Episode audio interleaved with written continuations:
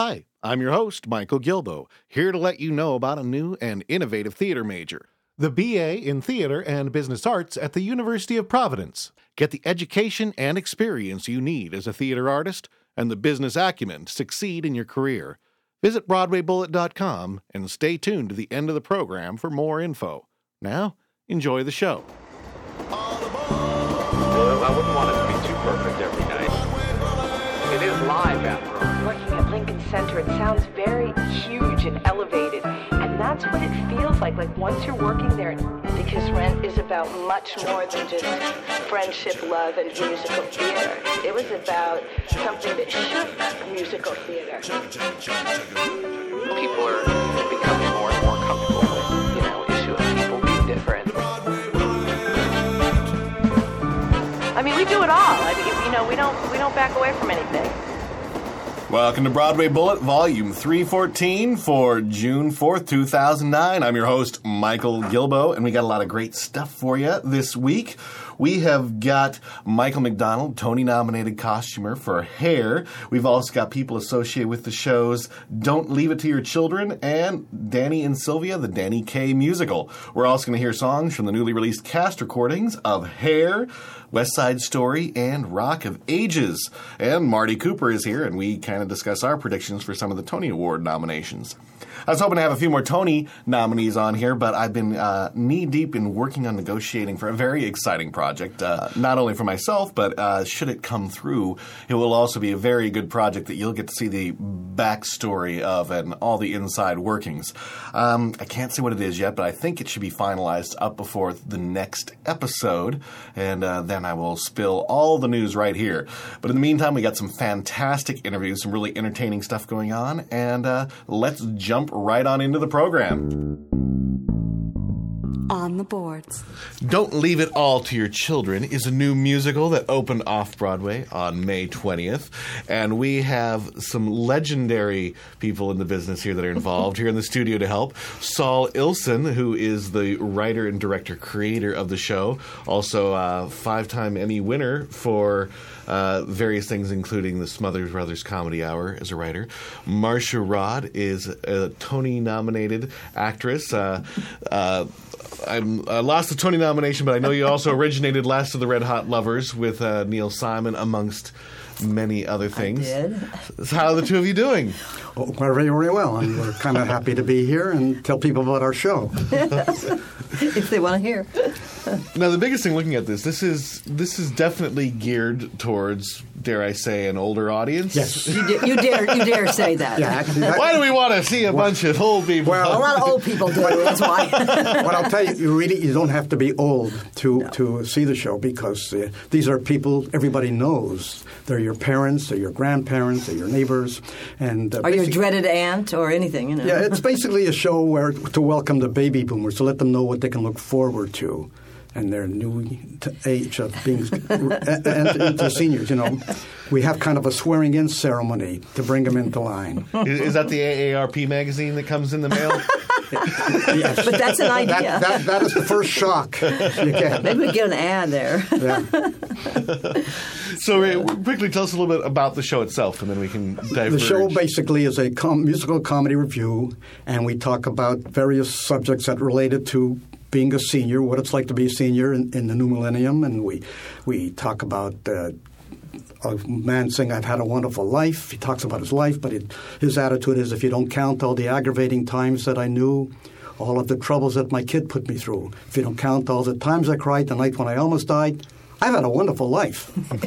so we take that point of view. There's a song in it called "The High Cost of Dying is Killing Us," and uh, and it's basically there's a lot of comedy in the show, and, and you know. And, and, and you know we have a great cast of uh, besides Marsha we have uh, Ronnie Schell from television the audience our audience will know him there's Steve Rossi from Allen and Rossi in the show and there's Barbara Minkus Well, we do have a younger audience, so why don't you really quickly say what they the what they did as well?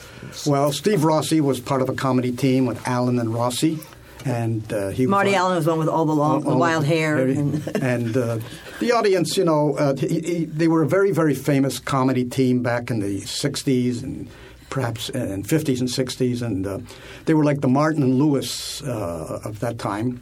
The Ed I, I think Show. a bunch of our listeners just went, "Who?" I know it's Yes. the truth. It's the truth. Ed Sullivan used to have a show on TV that was a variety show. we don't right. have those anymore now. Whoa! The, except for uh, Jay Leno is like doing prime time. I ho- right. well, I don't know if that's going to be a variety show or just a late night talk show.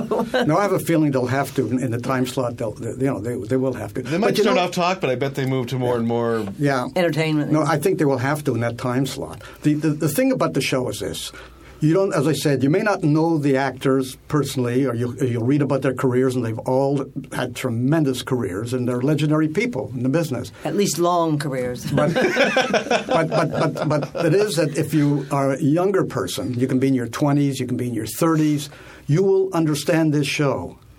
You will really get a sense. And also, I'll tell you what, it, it, it's fun to come and see it because, you know, for your audience, one day if they're lucky, they're going to become senior citizens. so they can get a, a glimpse of what they can look forward to, you know. But it's not serious. I mean, he, he's making it sound like it's serious. He wrote every word and every every lyric and every song, and he's a genius. But it's also funny. I mean, it's mostly funny. The whole, yeah, the whole, I mean, we, we do play it for laughs. I mean, uh, You have a little bit of a comedy pedigree. Is that a little correct? bit. A Why don't you bit. tell them about it? You, Saul? you, you wrote for a talent show in your hometown. Well, I, yeah, yes, yeah, as a matter of fact, yes, I did. I wrote for a talent show, and and, and I was junior discovered. high. I was discovered uh, uh, uh, walking on the street. uh, no, my, my career began back in. Uh, I used to write co- uh, comedy for uh, local comedians when they'd come in. Uh, I was in Montreal. And I'd write material from comedians who would come in from. New York or the States. what I would do is write local jokes, maybe I'd write, and they'd use two or three, and then go into their own routine. So just to make it make them feel like they know what's going on in town. And then I started that, and then I started. I wrote a, a musical, which I sold. Don't they uh, have people doing that for Obama now? Yes, as a matter of fact, yes. you know, and uh, you know, uh, uh, my my career. I've always run. You know, when I was a kid, I. I, I, I used to get into trouble because I remember one quick anecdote was when I was about 12 years old. I used to write notes in class and send them on to everybody who would look at them and they'd be laughing. And one day my teacher, Miss Berlin, intercepted the note that I'd given to my friend Freddie. And she took it and she said, "Why don't you come up and read it to the class? Why, why should we? Why can't we all enjoy what's going on?" And I said, "No, no, it's not really a, a good idea. I, you know, it's very personal." And, and she said, "No, I insist." And what it was, it was Miss Berlin's obituary. you know, I'd written the fact that Miss Berlin died yesterday while she kept me in after school. A football came through the window and hit her in the head, and she died. And I didn't know what to do, so I flushed her down the toilet. Well, I got suspended for two weeks. Oh. But so I used to do these crazy, you know, and that's how it. Uh, Miss Berlin had no sense of humor, None. you know. no, so, And and Marcia, Yes. your background among many other things, you've worked with uh, Neil Simon. A Oh, little, yeah, a little yeah. comedy playwright. oh yes, yes. And Never you- quite got the recognition he deserved. No, did he? poor thing. Poor thing. He's still still struggling along. Yes. no, I mean I've done. But I lot predict other that good things for him. I think he's a comer. yes. That's where you know your audience is. If your audience is still going, that young upstart Neil Simon. That's right. Exactly. Yeah. yeah. Saul is not that old. But you know, the, the, the, the, really, the truth of the matter is, we do have a lot of fun on the show. And uh, as I said, and what is the name of the show? don't leave it all to your children. Don't leave it all to your children. And we have, a, and our website is "Don't Leave It All to Your Children." There's no apostrophe, and it's dot .com. And, And it's at the uh, Actors Temple Theater on West 47th Street between That's 8th and 9th. You know, well, we got a little more talking to do. So Oh yeah, don't no, but I know. But I see our publicity person getting very nervous that we Yeah. never mentioned the show or where it is. That's right. So I, I wanted to publicity feel better. people do that. Uh, Yeah. Do you have any jokes about publicity people? I would, listen, if, even if I did, I wouldn't dare. but uh, you know, no, really. I mean, it, it, it, I, I don't know. I assume the demographics of your audience are like you, you know, and uh, No, it's pretty widespread. Yeah. But we, we do have some older listeners. But we do. We have a lot of like high schoolers who are looking at going on and studying, and uh, you know, and I, I, I definitely like to also talk to you in, in just a minute about some of your advice. I'm sure you have a wellspring of advice in, in your long, if if not grand career. Stay stay out of the business. But before we continue, maybe we can play one of the songs from the show that you Absolutely. got a demo. Sure. right? Okay. Uh, do you want to set up this first one? Well, yeah, play? this is a number called "There Are Three of You for Every One of Me." Now, in uh, the age category that we're talking about, there are three single women for every single man. You know, and and, and, Well, and- I'm looking forward to getting and, you know, and, and it's like it, basically what it is is that in the song we the concept of the song is that it's tough for women, you know, because you know men our, our age are looking for uh, you know.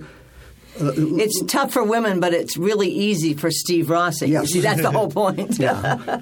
so I, you know, I think play. It's self-explanatory. It's, uh, it'll give you everybody an idea of what what the show's all about, and I think they'll understand w- with the song what's going on. yeah. All right, let's take a listen. For all you senior men out there, I have some good news and bad news. First, the good news there are three single senior women for every single senior man. The bad news is there's not one single senior man who can take care of three single senior women except me. So, I have a responsibility to keep up my virility, what's left of it. Because there's three of you and only one of me. There's three of you and only one of me. Three of you who want my company. In my age category, there's a lack of inventory of single men to go around. So guys like me have suddenly found that we are hot and we are in demand. So ladies, please try to understand.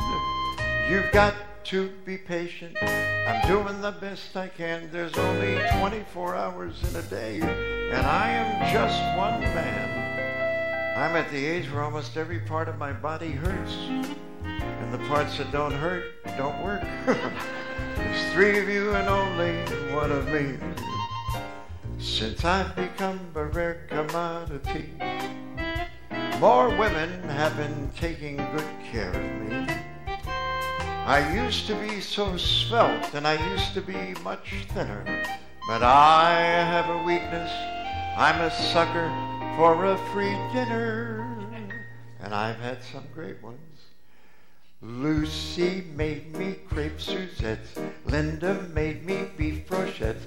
Josie made me enchiladas. They were better than my madas. Annie brought me Chinese food.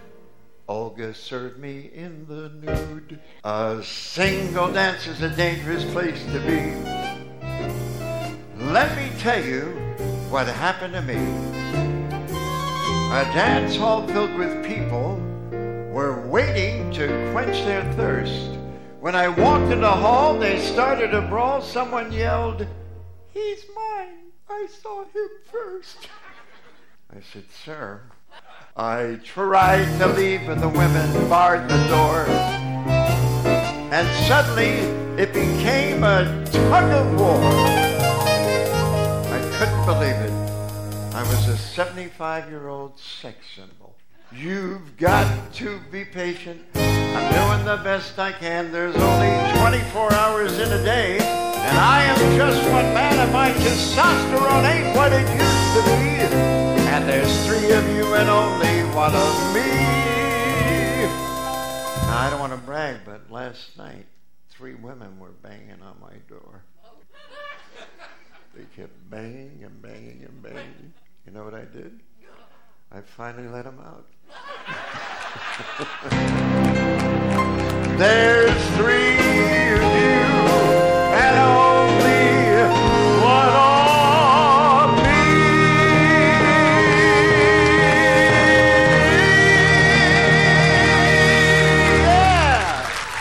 As I said, I, I have a feeling that the two of you have a, a lot of good well springs of advice for, for people who are, are just looking to, like, you know, dip their toes into this career. Uh, what are some of the early breaks that you made? And, and I guess to put it in a little context, how do you feel the business has changed in terms of Uh-huh. like early breaks from when you got into to now? Well, it's different business. I mean, when I started uh, years ago, uh, the, the the networks were run by showmen. For example, Bill Paley ran CBS, Mr. Paley, and then there was David Sarnoff, General Sarnoff at NBC, and Leonard Goldenson. And these were men like you know the old movie moguls. They understood what it was to go out and market and sell stars and, and, and, and make sure that their promotion and make sure that they're covered, that, they, that we take care of them. Today, it's a different below the line. I, you know, part of my career was also a vice president over NBC in the program department. I did comedy, variety, late night specials, and we tried to come up with entertainment. You know, and, and we try to put on shows that we believed would really work. Today, it's like, you know, first of all, it's a different business today.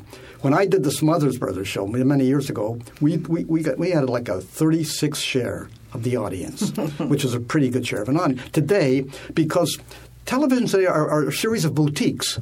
They're no longer net. The network is shrinking, and today, you know, you got sports, you got food, you got anything you want. You just tune in, and if, if a network can get an eight rating, they, they they are thrilled. And also, it's more. You know, the banks are now running. Yes, the, the- the- you know the networks. That they're running the movie business. And it's really the bottom line. That doesn't mean that there are not good programs on the air. There are still a lot of good programs because by default, you put something on a network. i- i- You know, t- ex- executive friend of mine had best because young people are running the networks today, and uh, they have different tastes than what we had when we were doing it. So this is like now it's their time in their world to do it. And but there's still, you know, you look at the when Seinfeld is certainly a, a wonderful show. I mean, personality driven and and the audience came to it, you know. And there's still shows, you know, like take Colbert. I mean, I mean, uh, the, the, the thing about the show is that uh, I just read it that some people believe he's really serious. Uh, yeah, I love it when I love it when the the guests thing. don't seem to have gotten the note that you know. Yeah, and you know, I was and- like, wait, I thought he was going to be friendly to my cause. Yes, He's attacking me. yeah, yeah, and I noticed, and, and, and the same thing with Jon Stewart, you know, and Yeah. you know, they're Well, brilliant I, minds. I get, to, you know, every once in a while I kind of have fun like Stephen Colbert, just for the reason I think makes for a fun interview sometimes. Of course, that's And what he does it for. I, I think an interview where everybody agrees can be kind Yeah. of boring and Yeah. seem very Boring. self-serving. But every once in a while I get a listener going, "Oh my God, I can't believe you insulted the Canadian Festival Way." and, and all I'm thinking is, you remembered that we talked about No. the Canadian Festival Way. That's well, you know, the, the reality is the audience are really getting younger and younger. The demographics are really what they want. As a matter of fact, I wouldn't be surprised in a year if they didn't put on a show starring a fetus. I think that for, for performers, I mean, now, first of all, you really ought to learn everything you can about a computer and about Facebook and about all that stuff because most of that stuff now is happening on, on the internet. I mean, I don't know how much longer there's going to be things around that aren't on the internet. Because, and, and, and the people that I know that are successful now not only perform, they write, they, they produce, they do everything, much more than when I was when I was coming up. I wish I had. I wish I had written and produced. do you both have Facebook accounts? No, No. no, I don't. I do. it. You She do? does. Okay, good. Good. All right. Yeah. What about Twitter? You guys no, Twitter yet? I, I, I refuse to Twitter. I, I just I said it's too much. Facebook is too much. I, I get so many emails every day. I'm ready to shoot myself. No, but you know, I'll tell you. Uh, today, you asked the question. Uh, getting into the business, uh, it's different, but it's. I think there are literally more opportunities because you can now present what you have to say all over the internet in many ways, or Facebook, whatever it is. So somebody is paying attention. You can. You, you're, you're reaching a vast audience. If you write something, you know. In my day, when I started writing something, I had very few outlets. I, I went to to see someone at a, at a network, you know, I mean, or, or send my script to an agent who literally would never even look upon it because he didn't know who, who the hell I was. And, but today, you, there are opportunities, and you've got to go out, you know, just do it. There's no such thing as I, I would not But the, discourage. here's any- my question, and from your point of view: Are they truly opportunities, or is it just more noise and clutter? To Yes, cut and do through? they get any? Can they make a living at it? No, but here's my point. It only takes one person to have looked at your material and say, okay, rather than taking your material, trying to get it in to, for someone to read at the moment. Mm-hmm. It- how to try to get an agent, and an agent says, "I can't sell you unless you have some credits." How am I going to get credits if I, you can't sell me? And I think that there are opportunities. I really believe that. I, you know, I now and then I see some somebody wrote some piece and I thought, wow, that's really interesting. It's very, you know, it's very very interesting, and, and I think that has possibilities. I don't follow through because I'm not in that business anymore, you know. but it's the truth of the matter is, I think there are opportunities. Yeah, like anything else, you know, there are days when people would come into town, whether it's New York or Hollywood, with a dream. Mm-hmm. And the, the only thing they can do is keep knocking on the doors, and hopefully somebody will open a door for them. And it's, it's the same thing they're using, you know, using the, the internet today. I mean, there's no formula. There really is no formula. But I think there are opportunities for young people. What do you think about Susan Boyle?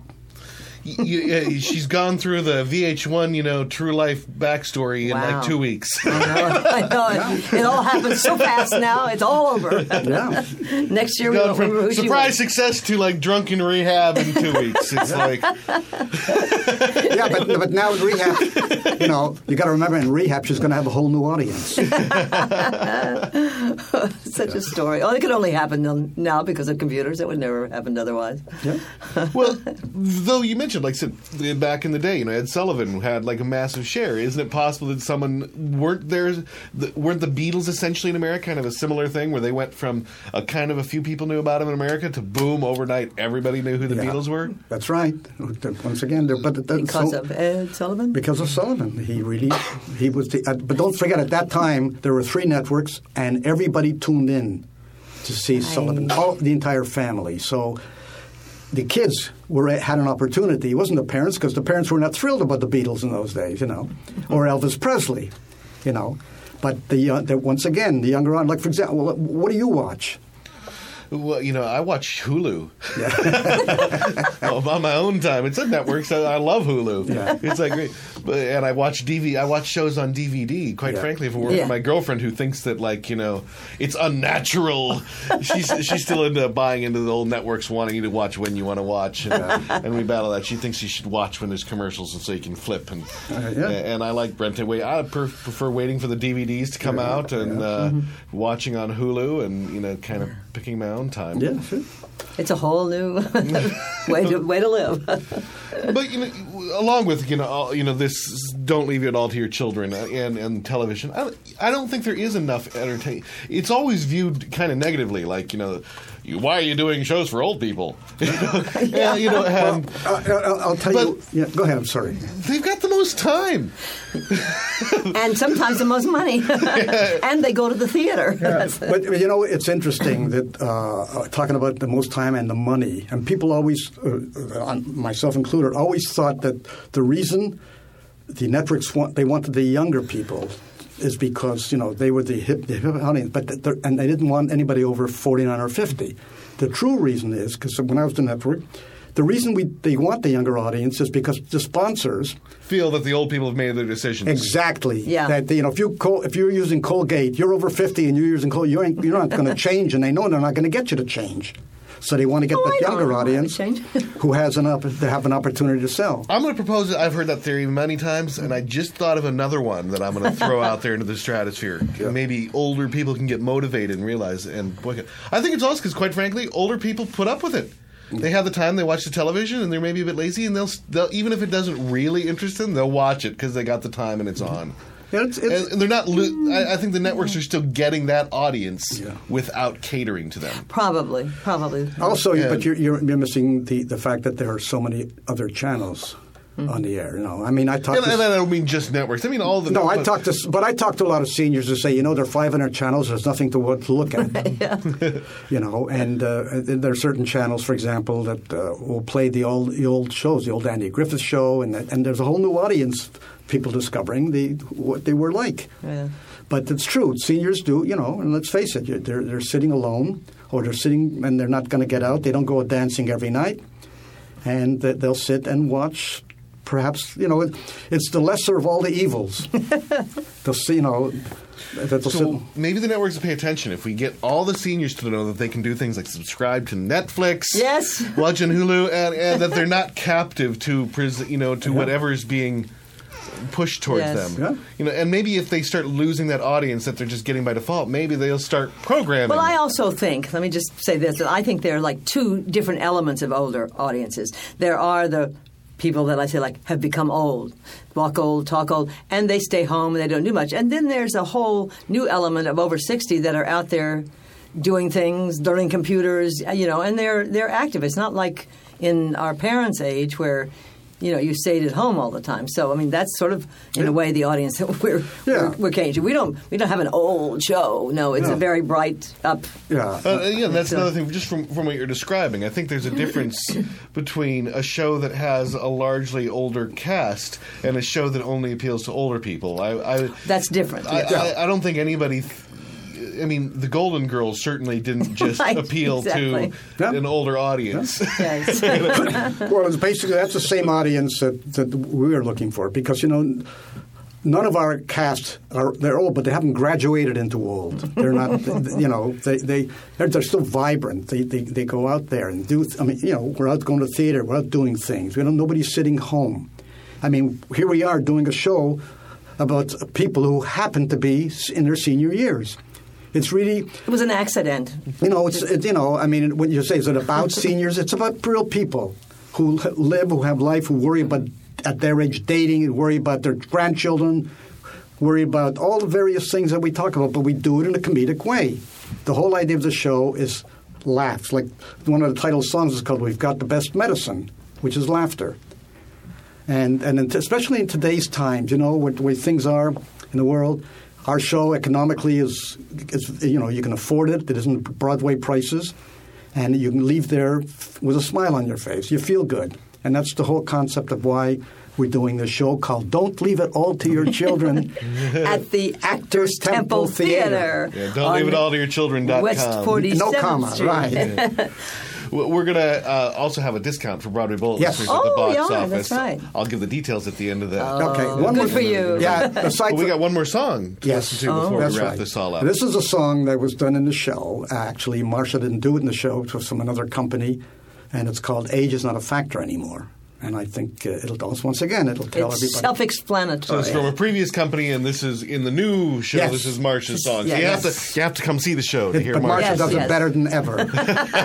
he has to say that, of course. All right, let's take a listen to the song. To me, age is just a number.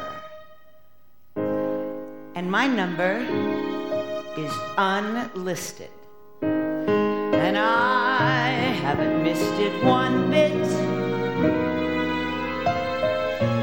Some count the years as they are mounting. I've decided to stop counting knowing my age has no appeal. I just count the way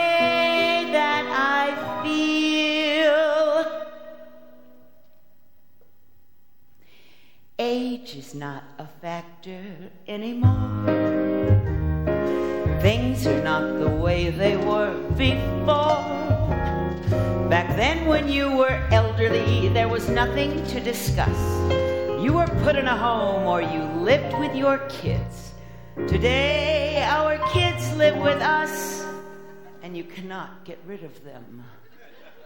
You can talk about age. Oh, it's perfectly fine.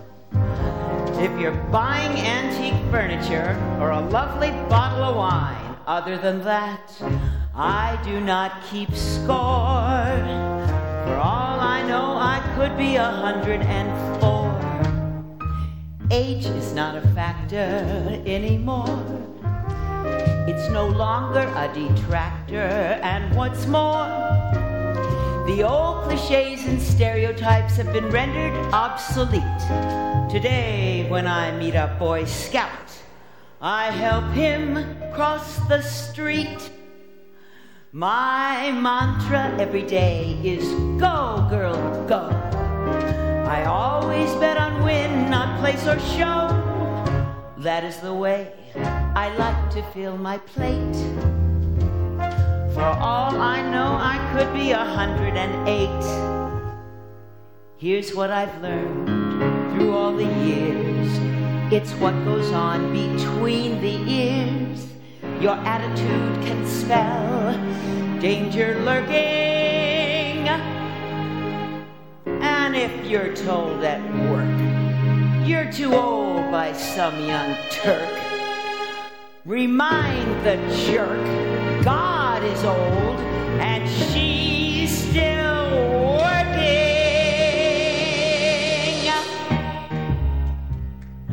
Age is not a factor today, and it's very hard to gauge it anyway.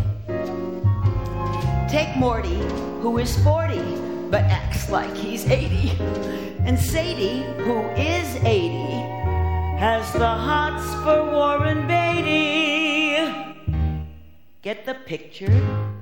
Get the point? Sadie's secret. Now and then she smokes a joint. She lives it up and does it with a roar. When I get to be 80, I want to be like Sadie. Sadie is the one I comprehend. And maybe Warren Beatty has a friend. Let me sum it up and make it clear. I'd rather laugh and drink champagne than sit here crying in my beer. That is the way that I have always been. For all I know, I could be 110 or 20 or 30. Who cares?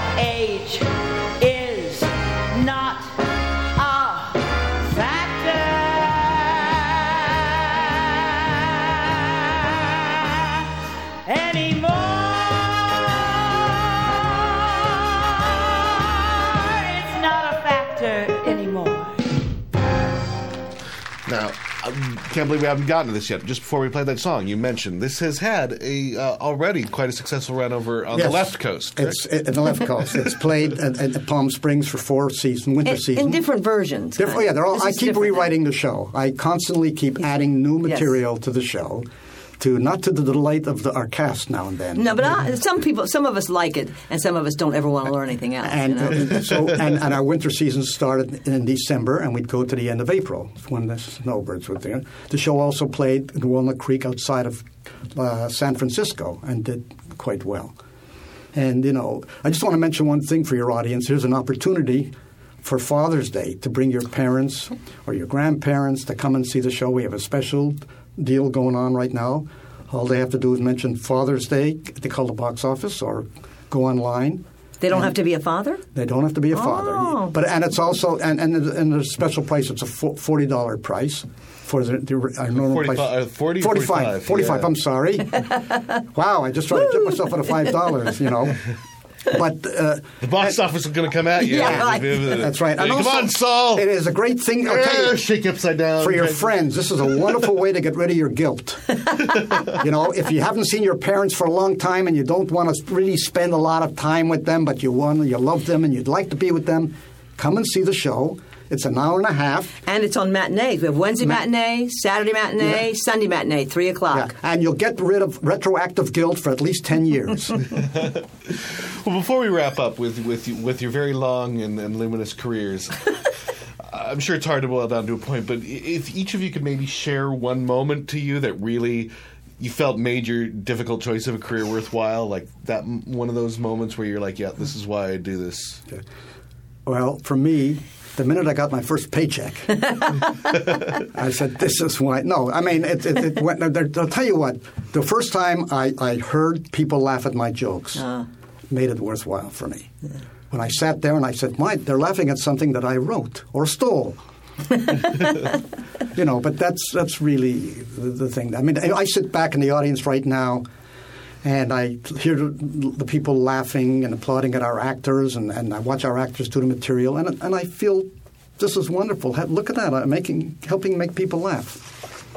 It has to get do something good for all the grief you have to go through to get it there. well, I, I think let's see, my mine when I was in the fourth grade or fifth grade, I found I was in some play about Thanksgiving, I think. And I found out I looked a heck of a lot better in makeup than I did without. And that was like a real turning point for me. Yeah, you know, and also when Miss Berlin gave me my chance to perform in front of an audience about her obituary, that that, that, that also was kind of gratifying. Yes. And uh, and I, I had spaced the show title at the beginning of the interview, but I should mention again, you were you received your Tony nomination for Shelter, correct? For shelter, yeah. Yeah. Yeah, that's right. Yeah. I was thinking something else. That's how long of a career it's been. Why did I get that Tony No, because you mentioned for? Last Night Hot Lovers. I thought that was something else, drama critics or something. yeah.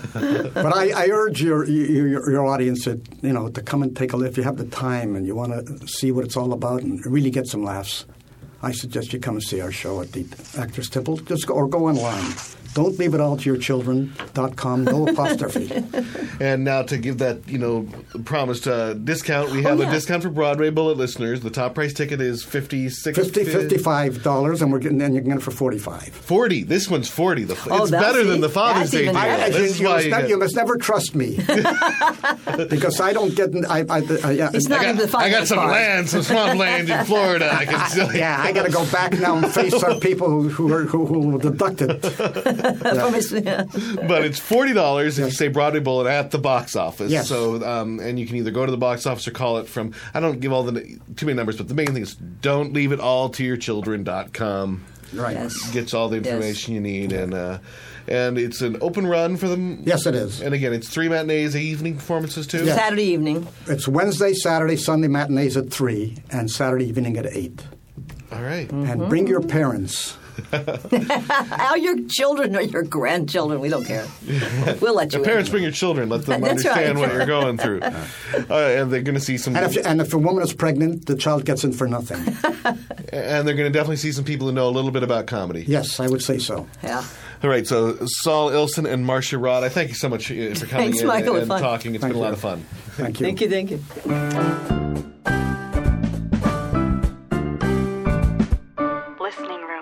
We're about to talk to Tony nominee Michael McDonald, who's nominated for costume design for Hair. And what better way to introduce him than a cut from the newly released cast recording of Hair? Uh, you can find it now on digitally, and I believe it's out in stores physically anytime. Um, but here is the title song, Hair, from the new cast recording of Hair.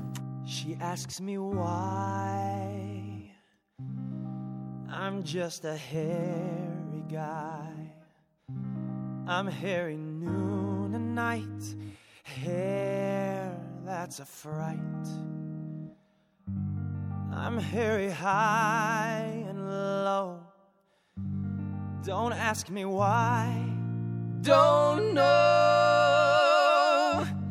It's not for lack of bread, like the Grateful Dead.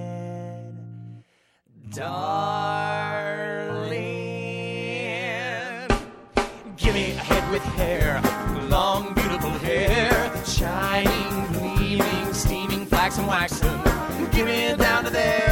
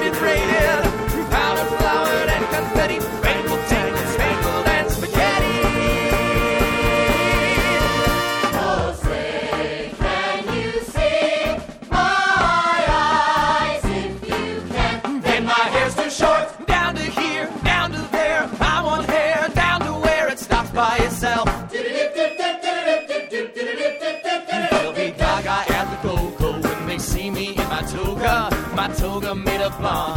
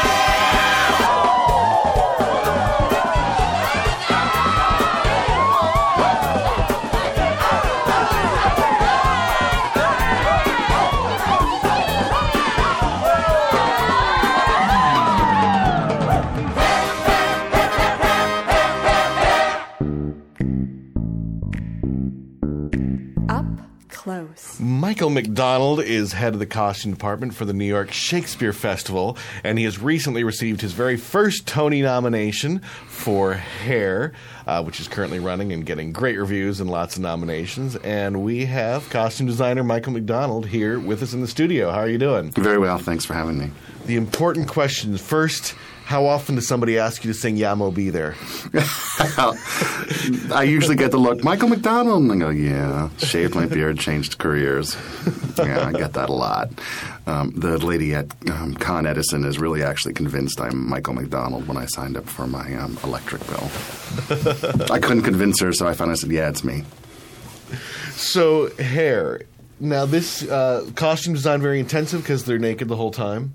No, they're all, yes, they are naked for the entire second act because that, it, it would seem so because of the interest in the nudity in the show. Of course, you know, I, I get that. It's fun. People get naked, so people want to ask about that. But um, Seems awfully odd that people would ask the costume designer about the nakedness, though.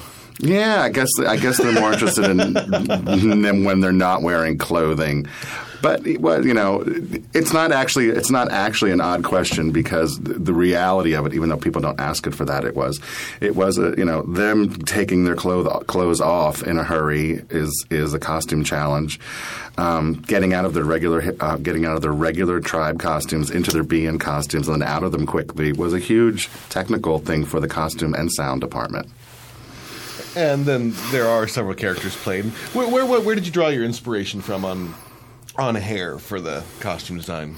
I looked at mostly real um, um, footage of events where hippies um, participated in. You know, uh, everyone, of course, of course, Woodstock and the Woodstock movie. Even though that was 1969, I, I looked at that for reference because I'd never actually watched the Woodstock movie. But in doing research for hair, I discovered a great resource uh, in, an unexpe- in an unexpected place, and that was YouTube. Um, because of, YouTube's just completely it- everywhere. It's just everywhere, and I know it sounds like so, not not an interesting response, but it was fascinating, and I would find myself sending links to Diane Paulus. Um, as I would find some clip that someone had their eight, mil- eight millimeter camera at some being in Golden Gate Park in 1967, where it was just 15 seconds of something incredible, and um, I mean, I did read. I did read a lot of research uh, online, um, a, a lot of. Um, a lot of costume history books were helpful a little bit, but um, really mostly real, real photographs and real um, film. I have I bought the entire decade of the '60s of Life magazine on eBay, and um, that was Convenient excuse for right. yeah, I was like, I, I have this inc- great cachet of Life magazines that will keep keep me um, informed for the rest of my life. Anytime I need anything for the '60s, because that's always the best research. Um, uh, catalogs of um, department stores. Also, incredible research for just what were what were people actually really wearing. Montgomery Ward, Sears Roebuck. You know, fashion magazines, not so much, because that's not what the real people wear. Really? Uh, I always thought that that's what everybody wore. I know it just continues. it continues to today, but it's not true. Right now, I'm, ass- I'm I'm assuming that every single girl should be, you know, like only skin and bones, literally. And yeah, they should. oh, They should all be six six feet tall and weigh ninety seven pounds. That's what real people are. and because they're on television now too. Mm, absolutely. No, no, Not this, this may or may not be a silly question. I really don't know, but I I'm like silly it. questions. In a show like Hair, well, obviously the nudity is necessarily their thing. I'm thinking, how much influence did you have in terms of how it looked with your costume? The hair itself. Um, did you play with each actor or something to work with? And and I ought to say too that one thing that very much surprised me is it really seemed like the majority of these actors actually had hair and not wigs. They really, they, they actually do. Um, they were. I've, I've said this before. The one of the most glorious things about this production is that it started out as a concert version, and um, therefore there was never any. Um, uh, in the casting of it, it was purely to cast people that sounded beautiful singing this music and had the right energy and aura about them. And along with that was people that just came in and just sort of felt right. They felt like somebody from that period. And um, with that came hair. um, so there was a lot. There were a lot of the cast that just came with already great hair, not necessarily long, um, because. Um, it just needed to for for it to be scandalous and outrageous in the '60s. It just had to be longer than Dad's hair. So um, a lot of the people came with wonderful hair that they have now continued to grow for me for two years because we did the concert and then. You know, everyone said, "What should we do, Michael? What should we do?" Well, let's wait. There's talk of doing it this summer again, so they would. They were all pretty cool about growing their hair, and then we did it this summer. And now, it's Now, a- how do actors manage to continue to grow their hair and not have to cut it for other jobs? Sometimes they, sometimes they had to. There was there's been a couple. There's one one guy in the show Paris who does a lot of commercial work, and he's um, really great about always contacting me first. He's like, Michael, I've got this gig. Blah, blah, I might get this job, and I, they really want me to cut my hair, and. Um, I always say, please don't, and um, but it always manages to work out. I've no one's. It's never kept anyone from getting a job, and I think I think mostly because people were understanding too, when they would say, I can't cut my hair because I'm in this musical called Hair. so um, I think we got away with that getting around that. Um, a lot with a lot of the actors and the women, of course. You know, that's easy. Women don't have to cut their hair. Damn those women! They should have the same And it would be a tragedy. I same mean, disadvantages we men I have. know, but when you see when you see these people, it would be a crime that they have this. They all have such beautiful, sexy hair. It's like a crime. Would be a crime to cut it anyway. So it's If like, only women understood men's pain of having to cut our hair. they don't get it. They don't get it. The the deep seated. so now this is your f- um, first Tony nomination, right? Yeah. And uh, I understand that it's just been relatively recently that you uh, struck out on your own as a designer. From Yeah, well, I, I, I've I've been a, I was an, I, when I came here I, to, in New York in 1993. I spent um, uh, the next 10 years freelancing and um, freelance costume design and also assisting on a couple of Broadway shows, which were wonderful. And I learned so much from the designers that I assisted on, assisted with their shows. But when you come here to really do something that you want to do, it, after a while, it's it, it's it's difficult to be the assistant, and emotionally. And so I, I decided to step away from doing that, but I didn't want to leave theater. Um, I did for a time be very dramatic, and I had this sign on my apartment door because I'm from Allentown, Pennsylvania originally. So I had this sign on my apartment door that said "Show business isn't for me. I'm going back to Allentown," which is a famous line from 42nd Street. But I had that there to remind me not to do it. Um, that I came here to do something, and I came here to be involved in professional theater. So, um, the public theater where I had been working as a freelance um, uh, c- designer and also as a craftsperson, um, were hiring their associate costume master, and I applied for the job because I had a great relationship there, and I got that job. So it was great. So for the next five years, I stayed in theater. Um, I wasn't, and I wasn't killing myself trying to to to, to get a, a Broadway show or to to get noticed. It was I just needed to step away from that, and sometimes you step away from something.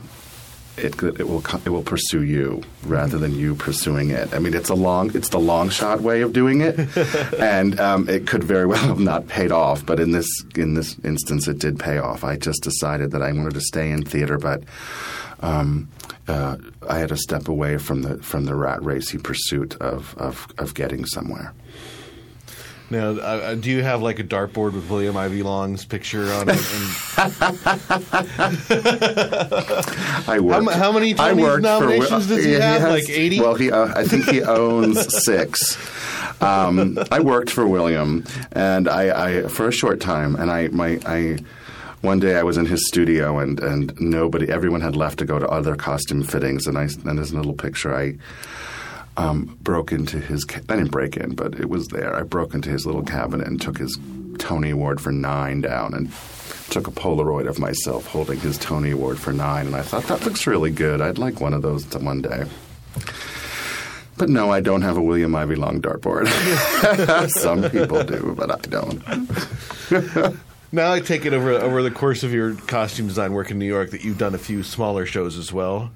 Yes, I've done. a lot- I've done um, some small little off off off Broadway things that no one's ever heard of. And, and I'm wondering if there's any particularly interesting story of uh, how resourceful you had to be as a designer on, on one of those shows. Oh Lord, my, my a dear friend of mine who's also a costume designer, Alejo Vietti. We, we we jokingly called them the dollar ninety eight shows. um, it's so sad because we're always like, oh, how you doing? You run into a friend and. They're like, "What are you doing?" Oh, I'm doing another dollar ninety eight show where there's no money and the the resourcefulness is is it has no limits of where you have to beg, borrow, and steal things from. Um, you end up dyeing things in you know on your own kitchen stove. You're calling your mom saying, "Do you still have that dress you wore to you know my nephew's wedding because it would work great in my show?" You just beg everybody for stuff because they're, that's all off off Broadway is. No one has any money. Do you ever hold signs in the street? You know, Never had to go. I never had to go that far, but but you know, e- you know, email distributions to to circle of theater friends. You know, help doing 18th century play with no money. Anybody got wigs? That's what you- it, it's favors, and then it all comes. It all comes back to you. And there's little. There are, and that's the thing. That's the other good thing about. I was very fortunate that I drew through various different various different people I worked with. I be, became associated with with wonderful off Broadway off Broadway theaters like the Public Theater and Playwrights Horizons, where um, they are generous and understanding with the people that work with them and work for them. That uh, sometimes they need to help them out a little bit every time you know you're working on a show and you just need a sewing machine or you just need somewhere to come and come and wash some stuff you just bought at the Salvation Army. That's that's what. Um, that's what I, I, I remember appreciating most when I had to do those little off off Broadway dollar ninety eight shows. My friends at these theaters that would let me come in and borrow their space. and I'm assuming you didn't have too tight in a budget for a show that, pri- in the irony here, probably would have been easier to costume hair for a dollar ninety eight. Yeah, and actually I did. 18th century.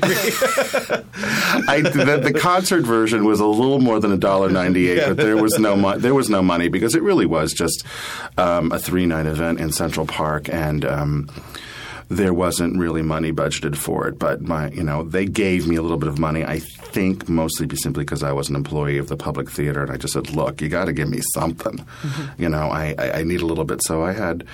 You know, about a thousand dollars to costume twenty six people and the band, and um, that was a lot of favors from around the country. I, that that was calling theaters I've worked at in the past ten years around the country and just saying, throw anything that's from the '60s or looks like a hippie in a box for me, please. Can't you just like go to somewhere in the Midwest where they're like, you know, don't read Cosmo? And That's actually where for the summer for the summer production. That's actually where a lot of the vintage clothing came, came from Austin, Texas. I've worked at a theater in Austin, Texas, uh, off and on, and they have great vintage stores that have not been tapped or sucked dry like the New York uh, vintage clothing stores do. Um, and so I got a lot of resources from out there inexpensively, which of course then we had a copy for Broadway because the vintage clothing only can last so long. now you were talking about how you you did your time as an assistant, you know, and and I, I, would you still recommend that as a way to still get? Oh, absolutely! I learned so much from from the designers I worked on about um, um, prioritizing um, the list you have to do. You know, you get you know you end up with this long list of to dos, and prioritizing and um, of what is important right now and what is something that can wait till later to deal with. That's a great thing I learned from designers, and also just you know learning my way around New York. The first sh- show I worked on when I came to New York was um, I was a shopper on the Broadway production of Blood Brothers and for the national tour, and I became the assistant on the national tour and just learning how to get around New York and where everything is. I still use those resources I learned in 1993, and um, also I worked on I worked a little bit on um, television on Law and Order, and that was. Um, a really great learning experience working on something where you have to costume things so quickly and making really good clear choices you know you're at 6.30 in the morning and the entire you know you've got to have a bunch of people out on the street looking like bums or prostitutes or whatever it is and you've got to dress them Those re- aren't really bums or prostitutes. no, they're on the not. streets We, of New York? we, we dress them over at Law and Order. And um, sometimes they show up with their own stuff, you know, but uh, that was a really great learning experience. And I was only there for a short time. The costume designer, Jennifer von, von Mayrhauser, wonderful costume designer. And uh, I really learned a lot there. Just making really, really quick, clear choices and not getting overwrought or getting, you know, the vapors about what color should her shirt be. I don't know. It's like cameras rolling, get her on set. Put something clear, and does it fit? Does it look good? Great. Some people overthink things, way over, way overthink things, and just stress about it, and go for drinks, and talk about it, and talk about it the next day, and mm, Jesus, it's just a pair of socks. So the for the the college graduate, just you know, coming with their degree, all head big about how brilliant of a costume designer they are now. On the flip end of being an assistant, since you're recommending it, what realistically should they be prepared? I mean, realistically, they should be prepared to to work very, very hard. You spend some of your time just as the assistant, just keeping um, the designer on track with what needs to get done, and then the rest of the time you spend. Um, really, really pounding the pavements and doing a lot, a lot of work and shopping and running around and just keeping all of the balls in the air for um, the various shops that might be making the costumes and organizing the fittings, all that. It's a lot of organizational stuff. And I have to say that, as again, as the cost, as person who runs the costume shop at the public with um, with Luke McDonough, we've discovered a lot of, at least I have, a new breed of assistants that just that act more like the designer than the assistant, and they don't seem to want to do a lot of work. and I find that surprising. Um, that they're I don't know if they're spoiled or where the, or that they think there's a there, there's going to be a bunch of minions or interns running around doing all of this stuff for them. Um, I find that surprising. You know that there's there's um, uh, they're surprised that they actually have to go out on the street and find something, or they you know they can't just go on the internet and search for something. And that's another thing too. I'm glad I came here as a designer before the internet because you find so many more interesting things when you go out on the street and go down into Soho and you look around for something because you find things you never even had in your mind. You have to go out and look for it. You know, it's not it's not on the internet. It's not on Bluefly, and you know, it's just go search for ideas. I, I mean, you know, it happened many times even on hair, where you went out looking for something and. Um, you found something you didn't even you know weren't even looking for. There's the, the lead, um, not the lead, the, the the the actress who sings Aquarius, um, who on Sasha Allen on Broadway right now. But this summer um, it was Patina who did the concert. Patina Miller did the concert version and the summer version. And I was shopping for. Um, a completely different item at a vintage clothing store on in New York, and they had this wonderful vintage macrame bikini top. I was like, "Wow, that's really cool. I have to get that. I don't know who it's for, but I'm going to get it because it just looks like it belongs in my show." And it ended up being on Patina. Uh, Patina. I tried it on her, and she loved it. And of course, we had to completely reline the whole thing, and like you know, because it was really old, but we copied it then on Broadway for Sasha. It's like now it's the Dionne costume, this thing I wasn't even looking for. Um, so I encourage designers to, to, to assistant designers and people coming to just go out and look for stuff and just don't sit at the computer all day. Go on YouTube, look for research, but don't search for your costumes online. You're not going to find them. So, any last parting words of advice for for any young costumers? Mm, don't go back to Allentown and, until you really decided if you've done what you came to do. Um, it's okay, it, and it is okay to decide I've had enough. But um, if you really don't feel like you've you've achieved what you wanted to achieve, then you should just stick it out a little longer because it can happen, and um, because that's what happened to me. All right. Well, Michael McDonald, uh, congratulations on your first Tony nomination. I imagine you're going to be sitting uh, eagerly awaiting them to hopefully announce your name on Sunday night. You know, it would be nice. you know, and they really did, the nominators, the, the nominating committee, they really did think outside the box this year. And I'm very proud of the field of people I'm nominated with. And I think any one of us could win. Well, anyone.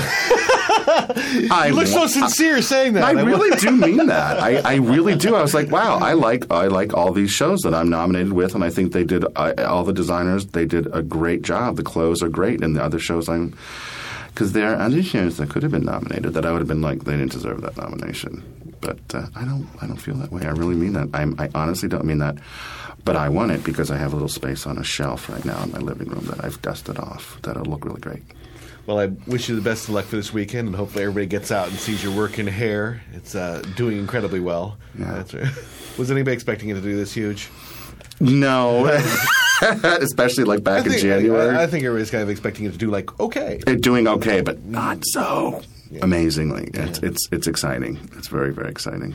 All right. Well, have a good week. I know you got Twelfth Night in the park to Mhm. prepare for, so that's going to be exciting as well. Yes, yes. And again, I continue to learn where Jane Greenwood, amazing costume designer, is designing Twelfth Night. So continuing a wonderful learning experience, spending around, spending time with uh, another amazing costume designer. All right. Well, uh, Thank with the you. Tony nomination, I think uh, your assisting days are probably going to be moving behind you. Yeah, I think so too. All right. Talk to Thank you you. later. Thanks. Bye. Listening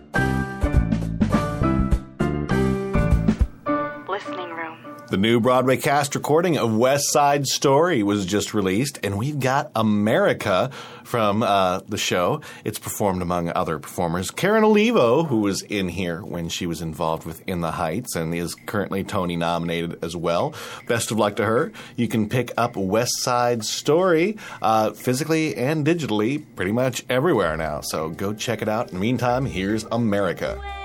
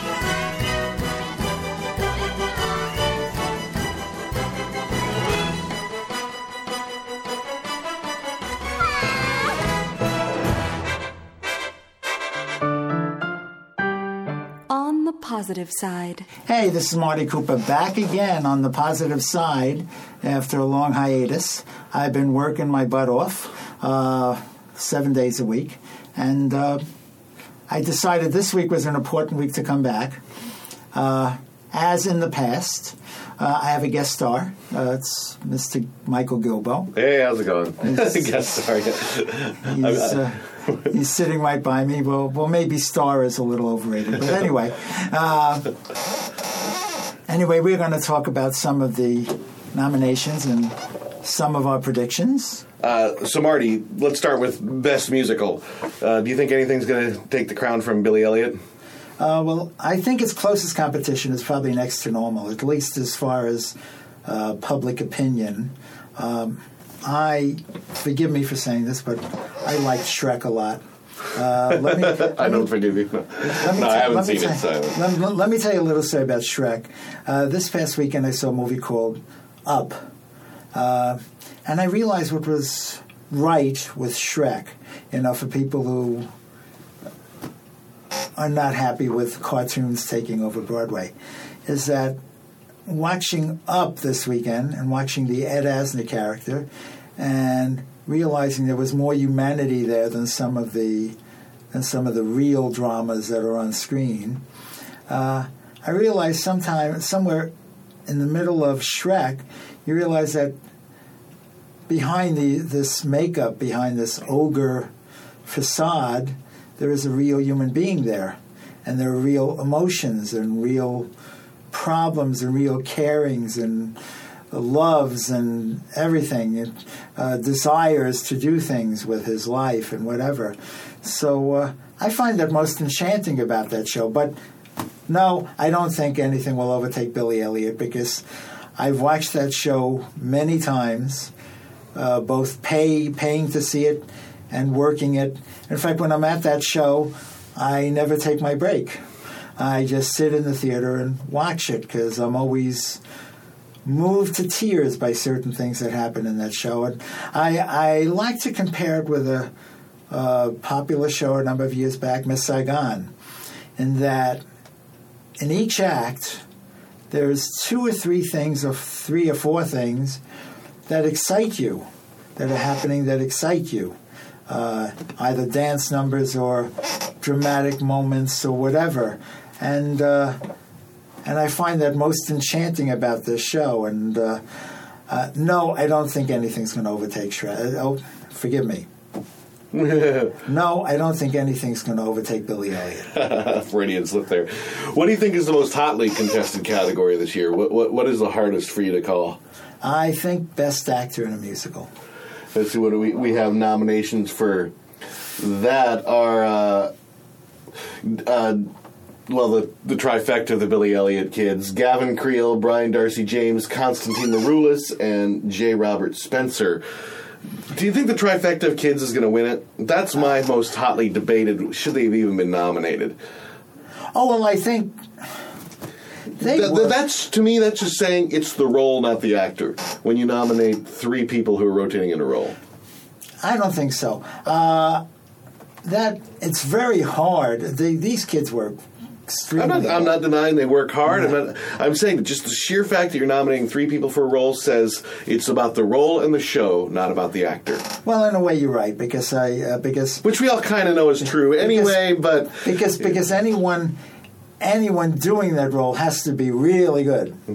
Uh, so uh, I imagine if you put anyone in that part, you're going to be uh, similarly enchanted uh, with what the kids are doing. You know, some kids have less of one thing and more of another, but in all, uh, I've seen all four kids that are doing it right now, and honestly, they equally impress. Uh, so you might be right. You might be right. It, the role is so difficult to play because it's a combination of dancing, singing, personality, whatever, uh, and and I imagine anyone playing that role, if they if they fail in any way, it will stick out like a sore thumb. So you might be right. You know, um, I'm going to go along. I might say, I might say the Green Ogre might win it. Uh, and then I like Constantine. Yeah, as I say, I don't know if he'll win, but Constantine actually is my choice to win. It, You know. it's you know, it's a jukebox. It's light and fluffy, but I actually think he reveals a lot of depth and personality. I really think he deserves the award because I do think there are very few other actors who could step in and turn that role into what Constantine made it. Yes, yes. But alas, Brian Darcy James is gonna have re- he's great, but he's gonna have replacement after replacement that does a good job. I think they're gonna have a hard time really coming up with a replacement for Constantine Maroulis. That and uh, who else is there? There's J. Robert Spencer. Un- unfortunately, I haven't seen him yet, but I understand he's great. And who's the uh, fifth? the fifth was Gavin Creel in Hair. Gavin Creel. Uh, he was. He was. They talked him down a lot because they thought he was uh, a little awkward in the part. Now, let me explain something. People who are downplaying uh, uh, Matt Cavenaugh in West Side Story, as well as Gavin Creel and Hair, the thing about those two parts, uh, uh, Claude Bukowski and Tony from West Side Story, is they are people that don't belong in their situations. They are square pegs and round holes. Uh, Tony does not want to be a gang member. Uh, he wants to make love, not war. Uh, uh, Claude Bukowski uh, wants to make war, not love. Uh, he'd rather go fight for his country. So Well, I didn't know. I didn't get that. It's not that he'd rather fight for his country, but he kind of wanted to obey the laws, to speak. It wasn't that he wanted to fight, but he wasn't willing to break all the laws to not go do it. But I, I also think I also think he's uh, I, I think I think the movie realized the character even a little better that that he's a patriotic guy and he feels it his duty. It was a completely different character in the movie. Completely, really.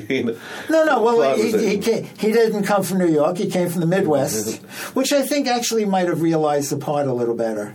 you know, because it was kind of Dorothy and Oz, you know, coming to Oz, you know, coming from the Midwest and coming to uh, the Emerald City uh, and finding that he doesn't really belong there. Um, but in any case, uh, it was a different character, but it was the same idea that he did not belong with these group of people. And I don't think Gavin Creel's character in the show belongs with this group of people. And so he seems a bit off. Um, and I think that's proper for the story in the show, as well as with Tony. And people, I wish you would stop downplaying Mr. Cavenaugh. I think he has a wonderful singing voice. Uh, people will say they love the movie. I thought Richard Bateman was totally miscast, and the singing voice they used for him, Jimmy Bryant, didn't really do a great job. Uh, so, so, but it was such a great film that uh, it was overlooked. Uh, to ramble on like I usually do, as in Funny Girl, Omar Sharif, totally miscast. But that was such a great film that you didn't even notice him sticking out like a sore thumb. But in any case, uh, that's my feeling. So I'm rooting actually for all of them. Uh, I'm not sure who will win. You know, I saw part of Rock of Ages and I was very impressed with the show. Uh, and with Great the show. and, and D- the, uh, Despite Amy Spanger, I really love the show. yeah, Uh, I even think I even think she's good. if you turn off your ears when she's singing, if you ignore the fact that she's supposed to be 18 and she's pushing 40, but uh, I, th- I think it's a really cute, uh, a really cute thing where she, all of a sudden, she's given birth and she doesn't have the bubble on her belly anymore, you know, and it comes out from under her sweat or whatever. You know, I think that's a cute idea. Um but in any case, uh, I enjoyed the show, and uh, uh, one thing I must say, I must talk up for. Uh, one of the people in the show, uh, and that's S- S- S- S- Savannah Wise, uh, who I knew as a little girl. Uh, she was little Cosette in in uh, in, in Les, Les Miserables. Uh, and she's the daughter of the great dancer choreographer Scott Wise. And to see her stripped to almost nothing is uh, a little shock to my system, but uh, she's great, albeit. Um, I love that show, and uh, if if Billy Elliot wasn't such a strong contender, I'd be rooting for it. uh, so that's my views. Um, I think we're probably have really time to discuss in depth one more category. Um, but we got best leading actress in a musical. Uh, nominees. Well, before I say the nominees, I want to say just two years ago, I remember there were so many amazing. There was like nine performances that in any year would be locks for a Tony nomination. But there were just so many great leading female performances. This is the year of Grey Gardens and uh, and um, and. Uh, a lot of it. Well, Kristin Chenoweth was in the Apple Tree, and there was uh, the Legally Blonde, and there were just tons and tons of strong female parts. Yeah. This year, I personally feel that there are a couple people that squeaked through that just. Quite frankly, shouldn't have been nominated. It almost makes me think maybe they should have shrunk the category this year. I won't say who to be nice before I name the nominees again. Um, but it's Stockard Channing for Pal Joey, Sutton Foster for Shrek the Musical, Allison Janney for Nine to Five the musical, Alice Ripley for Next to Normal, and Josefina Scaglione for West Side Story. Well, I got to say, forgive me for sounding like I'm sure about this, but I'm sure Alice Ripley's going to win. I'm absolutely sure. I, I think the Tonys. The, well, it probably is engraved already, mm-hmm. but but I think the Tony is engraved, and I think I don't think there's a question there. Uh, and Janney should win just for bravery. Yeah, and you know, Allison I- Janney and Stockard Channing. When I saw- just for bravery, you know. Stockard Channing, I thought was amazing as an actress in Pal Joey. As as, as a singer, she And- and left want- a bit to be. but I I, thought Allison Janney pulled it off better than Stockard Channing vocally. I gotta she tell you- harmonized. She sang like no, I she, got I got to tell you, go pick up a, uh, pick up a copy of the original Pal Joey and listen to Vivienne Segal. People talk about people's voices, but way back when, no one worried that Lauren Bacall couldn't sing. She was a presence. You know, Allison Janney is a presence. When you come on, she comes on stage, as well as Stockard Channing. You know you're seeing a star. You know, and and that's what makes it.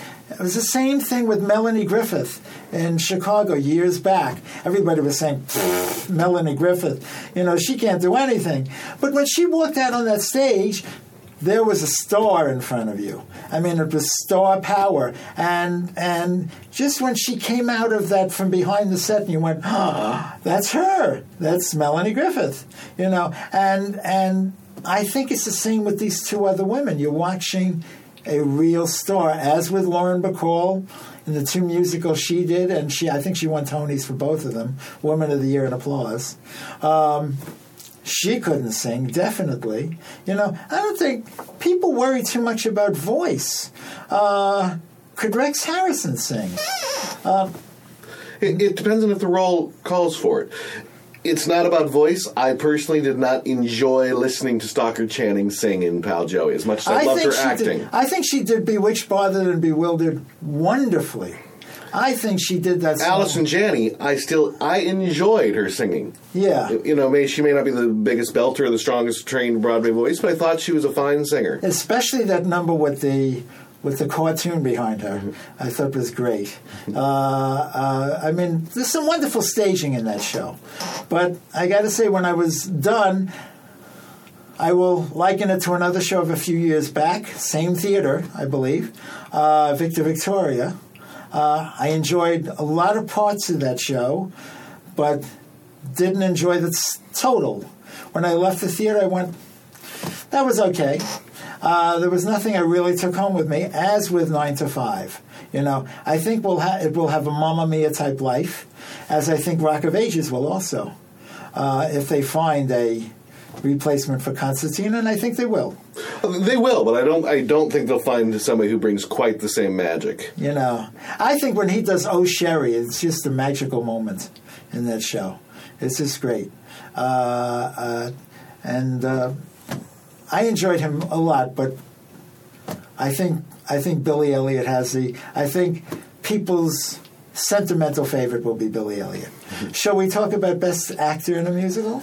We did. Oh, we did talk. About it. Forgive me. Uh, so I think we both agree. I think it's going to come down to what, do they give it to the, the veteran who really deserves it, you know, Al, Allison or, or uh, Alice Ripley, or are they going to give it to the star, who also is quite frankly fairly deserving, Allison Janney? But I think no question, I, go most with theater I people go would go with Alice. I go Ripley. with Alice Ripley.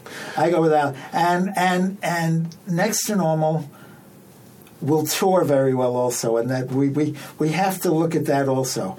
Uh, um, Well, see, Tony I- Watts, I- Tony that- is basically about making money. Yeah, I I think the last category we should discuss actually is, is best original score. And based on your thing of uh, you said next to normal tour, I think next to normal has a shot at stealing the score crown from Billy Elliot. Uh, I don't know. You know, Because this is why. Personally, I really. It's weird when I saw Next to Normal, I did not enjoy the musical, but I enjoyed the music. Yeah. I don't like. I didn't like the story. Didn't care for the characters. I personally found it to be a recycled Lifetime of the Week story set to music, and uh, I don't personally get why there's all this amazing, you know. in fact, I'd rather at all, at all. In I- other I- words, I'd rather have a bottle in front of me than a frontal lobotomy. I thought the performance it was weird. It was weird. I thought the actors were great, and but this is the, the catchers. I thought the the music and the score was outstanding. There, you know, I miss the mountains. You know, uh, the I'm alive. There are songs that they're some of the best. And there are a lot of songs. Also. Yeah, that are some of the best. There are about 30 songs? numbers. I, I, I personally find the lack of tune of real solid catchy tunes on Broadway is getting You- annoying. You're talking about this. I got to say one thing, and it's not nominated for anything, but I think Hair, the show Hair, has one of the greatest musical scores ever. You know? I agree. And when I saw it, my thought was there still hasn't been a rock musical that's done better. Yeah, I Rock of Rent, Ages doesn't quite count because it's, of course, pulling actual rock songs. even, even Rent, even Rent didn't quite have the. Uh, I, I liken the music from Hair to some of the great Beatles songs because all of them have great, complicated melodies, uh, and and I thought this when the show first opened in '67. What a great score!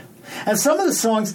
There's an album available now through iTunes and through ArkivMusic called Disinherited, which is some of the songs they left out. And some of those are pretty damn good too. Uh, so you might want to listen to that. It's available on iTunes, um, so you might want to take a listen to that. Uh, James Rado does some of the songs, uh, uh, and some of those arrangements are wonderful. They're like really late '60s string arrangements. They really sound great. You know, uh, a couple of things I want to say before we finish. Um, I want to talk about a couple of the snubs, and we will get to straight plays, a musical and a straight play. Uh, and I know Michael disagrees with me with one of them, um, and for good reason. Uh, I think Daniel Breaker to be snubbed is a crime. I think he's wonderful in Shrek. Uh, and I got to say, if anything came up against Billy Elliot, Billy Elliot for Best Musical, my feeling is Shrek. I really enjoyed that show, and I've seen it a number of times. Uh, I really enjoyed that show, not as much as Billy Elliot, but I really liked that show. And uh, but I think Billy Elliot's greatest competition will be Next to Normal uh, in general. And uh, um, as far as straight plays, uh, uh, uh, Su- Su- Susan Louise O'Connor uh, playing Edith in uh, uh, A Blithe Spirit. Uh, but of course, to put her up against the person that will win, Angela Lansbury, uh, would be kind of a laugh. But I've seen that show numerous times, and and she always brings a smile. To Like I my said, I think she's fantastic in the role. I, w- I had a great time interviewing her. I don't consider it a snub because it's just not a role anybody was ever going to nominate. It's, Yeah. it's she made the most of not. It's not a supporting role. It's a bit role that she Yeah. made. But so she's much there all of. the time. Yeah, but but it's a, it's a bit role that she juiced just right into an amazing performance. But Well, there's going to be a spoiler here for some people, but at the end, when when Charles gives her money, and she doesn't know what he's giving her the money for, and then she looks at him and closes her robe and says, "Oh, sir," and you realize. Did she think that he compromised her in, in any right frame of mind? Mm. I mean, it's a very funny moment, and it possibly gets the biggest laugh in the whole show. You know, so so I mean, the other night people were laughing for like it stopped the show for about two minutes. People just, or when she's lifting up the tray off the chair and it pulls her body off the ground. That's a really funny moment, and that gets applause every night. So so it seems hard to believe that they wouldn't even think about her, but but of course, up against Angela, I, I don't think they should have even nominated anybody up against Angela. you know, because she is true royalty, and I know she's the one award. Um, sh- actually, I'm sure about her and Alice. I'm sure Alice will win best best uh, uh, actress. Yeah, f- for me, the one snub, and most of my listeners probably shouldn't be too surprised that I'm really upset the title of show didn't get, you know, score and best show nominations. It's been forgotten in the minds. It was small, but it was amazing, and But as with as with and I didn't see it, so I can't talk. But as with Tale of Two Cities, where I think James Barbour definitely deserves some kind of recognition, they're not going to nominate anything from that show because it's long forgotten. well, at least Hunter Bell got nominated for book, but I, Uh, yeah. I think it deserved more. Yeah, I heard some of the songs and they're hilarious. Uh, and I saw some of their shows at the benefits that they put on at the Broadway Cares benefits, and those were great. Uh, so, whatever. So, uh, I'm glad to have this talk with you, Michael. All right, well, let's see what happens on Sunday. Well, once again, and I'll yeah, be there. Poison's performing at the Tonys. Poison. That's uh, new. I think there's a lot of power at these Tonys. I mean, you have Poison, you have call Liza. poison anymore a lot of power. but, You know, there's some people might say this is interesting. There's going to be some, uh, there might be some interesting twists happening at this year's? Tonys. and I think Elton singing with the cast of. I know they're going to do electricity. I'm And, sure. and I hear Dolly Parton's going to be doing something Yeah. as well with even. I know she'll do the title number with the rest of the cast probably, and I'm predicting that Elton does So that seems, although I kind of appreciate that they want the ratings, at the same time, having the stars perform the songs of the cast almost makes it feel a bit too American Idolish to me. Which uh, maybe that's even kind of what they're going for. I don't know. Isn't that what everybody's going for? Why not get Susan Boyle on there? By the way, that's the biggest overkill ever. Well, she's gone through the whole. Uh, the whole VH1 behind the music story in two weeks. From I- instant stardom to now, she's like This has nothing to do with what emotional breakdown in rehab. this has nothing to do with what we're talking about at all. But I must say one thing about Susan Boyle. Susan Boyle is great, but there are other people in this world just as great. I think the thing that made her as enchanting is that voice coming out of that face and that body. That enchanted everybody and surprised everybody, I think. And now there's a backlash, and understandably so. So, uh, in any case, All right. that's all I had to say. You know, kind of negative for being on the positive side. But in any case, uh, once again, this is Marty Cooper the, on, on the positive side. Uh, if you have any opinions, uh, email me at BroadwayMarty at AOL.com. Uh, hope to be back soon if I'm not crazy busy. Thank you very much. Bye bye. On the boards. Danny and Sylvia, the Danny Kaye musical, opened on May 13th off Broadway at the St. Luke's Theater. And we have got the two stars, Brian Childers, who plays Danny Kaye, and Kimberly Faye Greenberg, who plays Sylvia Fine. Hi. Here. Hello. How are you guys doing? We're doing great. How about you? Great. Good. So, I guess the very first off the top of the thing, the da- Sylvia, Danny and Sylvia, the Danny Kaye musical. What is it about?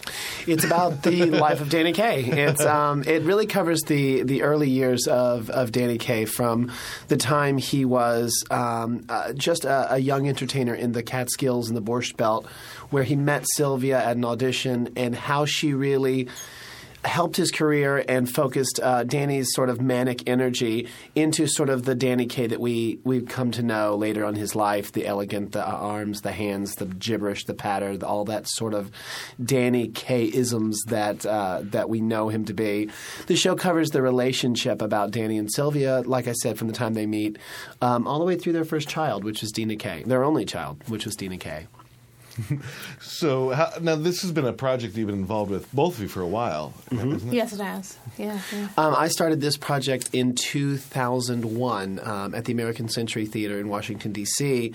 And um, a director came up to me and said, uh, "You're going to play." Had seen me in a, in a previous show and said, "You're going to play Danny Kaye," and I have a script on my desk. And I knew very little. I knew he was in White Christmas, but I had no idea of the complete scope of his work and how much he he did uh, the the comedy and the patter and the hands and that kind of stuff. So uh, started working on it there. Uh, we we ran it for almost two years there in in Washington D.C. on and off.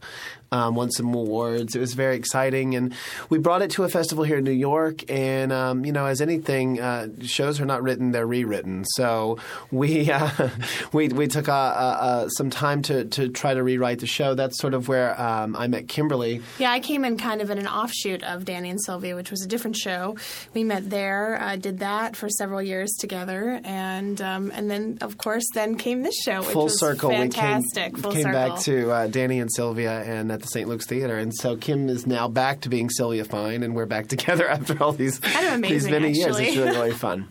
Now, so is this a strict two-hander? It is just a, it's a two person show. Yep, it's just two of us. It's got a lot of Danny Kaye songs. It's got some original material as well. It's really interesting and helps to move the story along. Um, it's kind of got uh, it's a bit of a traditional musical theater twist, um, a little bit more contemporary sounding music, Mm-hmm. um, and it's definitely more focused on the love story. It's a really nice love story and. Love being yeah, in quotes. Love in quotes. if you know anything about Danny if you know, yeah, about their personal life. It- they they had you know the struggles that they had. Sylvia was was was a very big presence in Danny's early er, early life. She controlled sort of not only the music that he would sing, his, she would accompany him. She became his manager, his agent, his lawyer, and as anyone knows in any sort of relationship, that can get complicated. And uh, and uh, so eventually, Danny sort of um, without giving the complete show away, uh, you know, he they had their problems, and he went off to do some things on his own, and that's sort of the again the relationship that we deal with. Uh, the story that we tell is the relationship we deal with. And Kim's right. We do a lot of original uh, Danny material. We do uh, Dinah, we do Tchaikovsky, we do uh, uh, Maladjusted Jester, Mo- Minnie the Moocher, uh, Melody in 4F. So really big Danny numbers that are signature Danny numbers intermi- intermixed with the original material, which was written by Bob Um, who was the lead guitarist on the Johnny Carson show. And the script was written by Bob McElwain, who was Danny's publicist for the last 20 years of Danny's career. So it comes from a very um, personal, the story is, is from a very personal level from Bob's perspective. And it really is a love letter to Danny and Sylvia. So, well, at that point, maybe before we continue on with the interview, we should play. Uh, you brought in a couple tracks that you sing in the in the show. Do you- Sure. Do you, want to set up this first one here? Uh, sure. The first one is um, is uh, sort of a signature Danny tune by the name of Dinah. Um, it's an old standard, but but with a Danny twist, and it has inc- it includes sort of Danny's patter that that double talk, that gibberish that he he puts into his own comedy that I'm sure that Sylvia helped develop. As we like to say, she kind of knew how his tongue worked. Both sides of the coin. so uh, this is Dinah. All right, let's take a listen. Dinah. Is there anyone thinner in the state of Carolina? If there isn't, you know her. Show her to me. Oh, Dinah, with her Dixie eyes blazing, how I love to sit and gaze to the ease of dinner Lane. I know that every night, oh, I do I shake with pride because my dynamite changed her mind about me. Hey, hey, Captain Caterina Sertadina, if she wanted Trucina, I would have an oceanina just to be with her. Real keeps kill,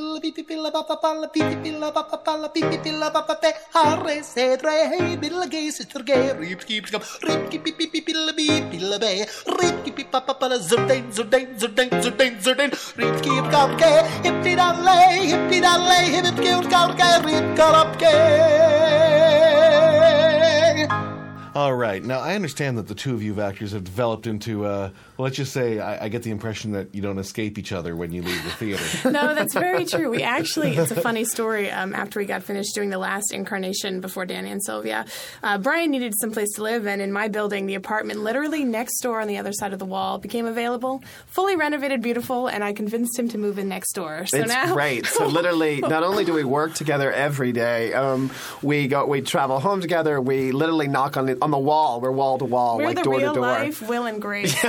as you could say. it's very true. I'll walk in and say, "Hey, what's up?" You know, just walk into the apartment. So it's, it's a lot of fun. We have a, it's it's really nice to to have someone so close and to be working with Kim and have such a good relationship. So Yeah, it's great. and hopefully it translates on stage as well. We have a really good stage chemistry Yeah. because we know each other so well. So we trust each other a lot. So does that make you feel like you have a bigger apartment in New York? Yeah, it's kind of nice.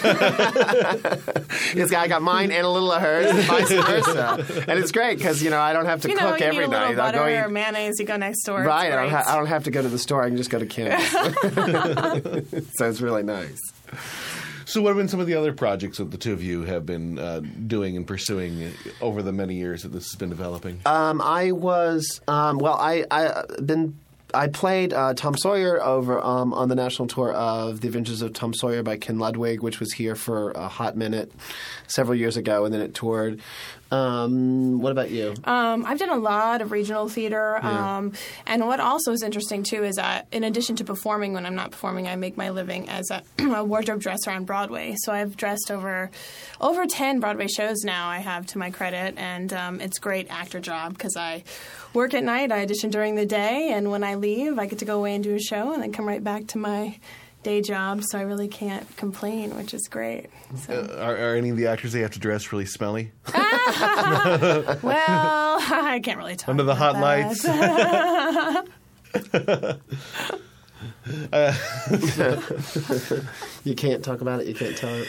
Uh, you know. I don't want to tell any- everyone's All dirty right. laundry. All Wah, wah. You know, boy, that was terrible. I know, you can make sorry. it generic names. You know, Yeah, blank yeah. out the names to protect the, No, the I guilty. can't do that. I need to have my job, you know, tomorrow, so that'd be good. And what about you, Brian? Any interesting day jobs along the way? Um, I am a caterer. You know, survival jobs are what we have um, as actors. So um, not only uh, when I'm not working in the theater, I'm doing um, catering. I cater with a catering company just to pay, pay the bills. But I've been very fortunate. I've been very blessed. I lived in D.C. for five years and worked all in the regional scene there, and uh, went on tour and have been really working with this project on and off for about eight years with the Danny with the Danny Show. So that's been really great in terms of keeping me employed. Um, and, And I have to say too, what's great about Brian is he really has the essence of Danny Kaye down. When you watch him, you really think you're watching Danny Kaye. It's he's got all the movements, all the gibberish, especially the vocal inflections. It's really fantastic to just watch. And I've seen him develop too over the course of the several years since I've known Brian. It's really amazing. I could but anything I get my hands on, you know, to to to learn about Danny Kaye was um, was I mean TV shows, radio shows, people I've talked to. Um, actually, Susan Gordon, who was the little girl in the Five Pennies, is coming to see the show. I had a long talk, uh, conversation with her. I met Victoria Meyerink, who was the little girl in the Danny Kaye show in, in L.A. when we did the show in L.A. So it's been really neat to sort of uh, understand not only the Danny performer, but the offstage Danny, and, and, and to get both sides of that story, and we tell that in the show as well. So it's it's it's been a, a, a lot of fun for for me as an actor to really just delve into. Not being an imitation of Danny, but really just developing him not only as a as a human and and like I say, offstage, onstage. So it's really been quite a quite a, a fun uh, project to, to be working on for these many years. Now you said you that you weren't that you know familiar with Danny Kaye before you started. Since you've gotten into all this research and, and over the course of the play, what what are some of the most interesting tidbits that you've discovered? Well, you know, um, the, the the more interesting side of, I mean, I love the performer Danny. I love doing this material. I mean, the material alone, which Sylvia wrote. excuse me, Sylvia wrote for Danny. A lot of the material, like the Maladjusted Jester and Melody in 4F and Anatole of Paris, which we do in the show, she wrote for him. So just get to do that material has been great. Um, Danny, um, he's an interesting person, especially as he got older. I mean, um, Danny and Sylvia did stay married for the rest of their life. I'm not saying that their marriage was anywhere near um, perfect. Uh, he lived on one coast, she lived on another. Um, he could be very, you know, bipolar. I think he was bipolar before we knew what that was, before we did medication. Danny went to um, therapy three times a day, five times a week, psycho psychoanalysis, which was really in the 50s, 60s, was really, really big. And three times a day, five times a week. So all those things are very interesting. What what makes that person that offstage persona of sort of the the manic depressive person and the onstage clown. You know, the, it's a it's a perfect foil for a, for um, for a lot of material to, to, to develop and find out and layer on a performance. So it's a lot of fun. Now, Kimberly, uh, obviously for Danny Kaye, there's oodles and oodles of Yeah, you know movie is. footage and public record Yeah. even being the celebrity. Where did you draw your inspiration for Sylvia? Well, it's interesting. I mean, I I made it a point to try to find some sort of video tapes of her, just so I could see her in person. First of all, there's not a lot of that because Sylvia did not, under any circumstance, like to be in the um, in the eye of the public. She was not a performer herself, so um, and there was a couple specials that she did in the 70s that kind of highlighted numerous Broadway shows at the time, with which she actually hosted with Danny. So I was able to get copies of those. There's been a couple of documentaries I've been able to watch. A lot of it too was just from reading a lot of the autobiographies on Danny Kaye. Um, it's they do share a lot of information about Sylvia, and what's lucky about this particular journey is talking with Bob, who knew Danny Kaye personally, knew Sylvia, was able to share some of that information with me. And I guess part of it too is just thinking about a woman in the 40s trying to move ahead in the career world when that was not done back then. I mean, women did not do that. So I just like kind of had to take from what we do today, which is very much like a woman's lib, you know, very take a stand on how women get ahead today and kind of take that back a little bit into the 40s and how would she present herself as far as dealing with all these great head honchos of the big movie studios of her time and just kind of go from there. So it's been quite a journey. Being on stage with Brian is great because it's just being being able to trust each other and just take it from an acting standpoint and just really as honest as we possibly can approach these characters and hope that we're serving the real people well, hoping they're looking down upon us and being like, okay, well, these people are projecting me good way. I mean, that's what we hope for. So yeah, yeah. Right. Well, we got another song before we kind of finish up the interview here. Do you want to set up this other song? That we're Sure. Play? Uh, this is the song that really made Danny famous. Um, in 1940, he starred in Lady in the Dark, um, which was written by Kurt Weill, uh, Moss Hart, Ira Gershwin. And he only had about 38 seconds uh, of a solo, and, it, and it's the Tchaikovsky, or it's called Tchaikovsky and other Russians. But it's it's basically um, again they knew they played to Denny's strengths. They wrote him a piece of material that is nothing but patter, and it lists 54 Russian composers in about 38 seconds. And I do it twice um, here and in the show um, once, and then of course fun really fast, like like Danny used to do. And that really started. I mean, that really that little bit of time just he knocked out of the park every night, and and it really uh, That catapulted him. I catapulted think, him to into he huge became. success. Yeah. What was it like? Susan Boyle singing "I Dreamed a Dream" on YouTube would have been all over 100 million views on YouTube. If you know, it's funny because if it were today, probably so, um, because it's pretty impressive. I mean, just but just all the all the patter that he did. But yeah, sort of that Susan Boyle of his day. But it did. It catapulted him into huge success, and and from from Lady in the Dark, he went to Let's Face It, which was another show written by Cole Porter, and then he went and did his movie career and and and his and his uh, sort of stage performer performances, and um, so this really this song really set it up for him um, to you know to succeed. All right, let's take a listen. Great. There's Malachevsky, Rubinstein, Arensky, and Tchaikovsky. Sapelnikov, Dmitriev, Chayrin, Krishnanovsky, Godowsky, Artibuchev, Maniusko, Arkimenko, Soloviev, Prokofiev, Tiomkin, Koreshchenko. There's Glinko, Winkler, Bortniansky, Rabekov, Ilinsky. There's Medtner, Balakirov, Zolotorov, and Goshinsky, and Sokolov, and Kopalov, Dukowski, and Klinovsky, and Shostakovich, Bording, Lier, and Nowakovsky. There's Leonov, and Kagrev, Markevich, Panchenko, and Dargaminsky, Chebachev, Skryab, and Masenyenko. Stravinsky, Rimsky, Korsakov, Mazurski, and Richanov, and Glazunov, and Kalinikov, Rachmaninoff, Stravinsky, and Richanov, Rumshinsky, and Rachmaninoff. I really have to stop. The subject has been upon enough. Stravinsky, Richanov, Rumshinsky, Rachmaninoff. I better stop because I feel you all haven't done good enough.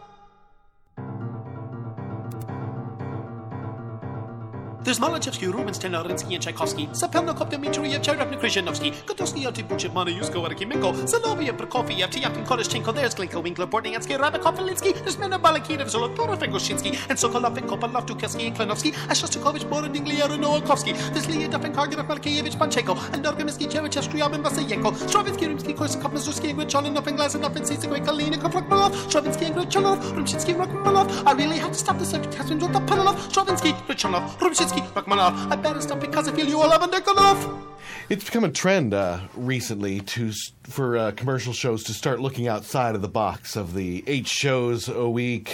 You know, um, and, and and this show definitely follows a trend. You got kind of an interesting performing schedule at St. Luke's. that- Well, we have four shows a week. Um, we actually do mostly matinees. Um, we do Wednesday matinee, two, a Saturday, Sunday matinee, and a Sunday evening show. Sunday or Saturday? So A it's s- a Saturday. Saturday. I'm sorry. Let's try that Saturday, again. Sunday matinee, and a, su- a Saturday e- Stop evening. talking. I'm gonna stop. we do a Sorry. Wednesday matinee, Saturday matinee, Saturday night, and Sunday matinee. Thank you. It's very, very. I hope you all got that.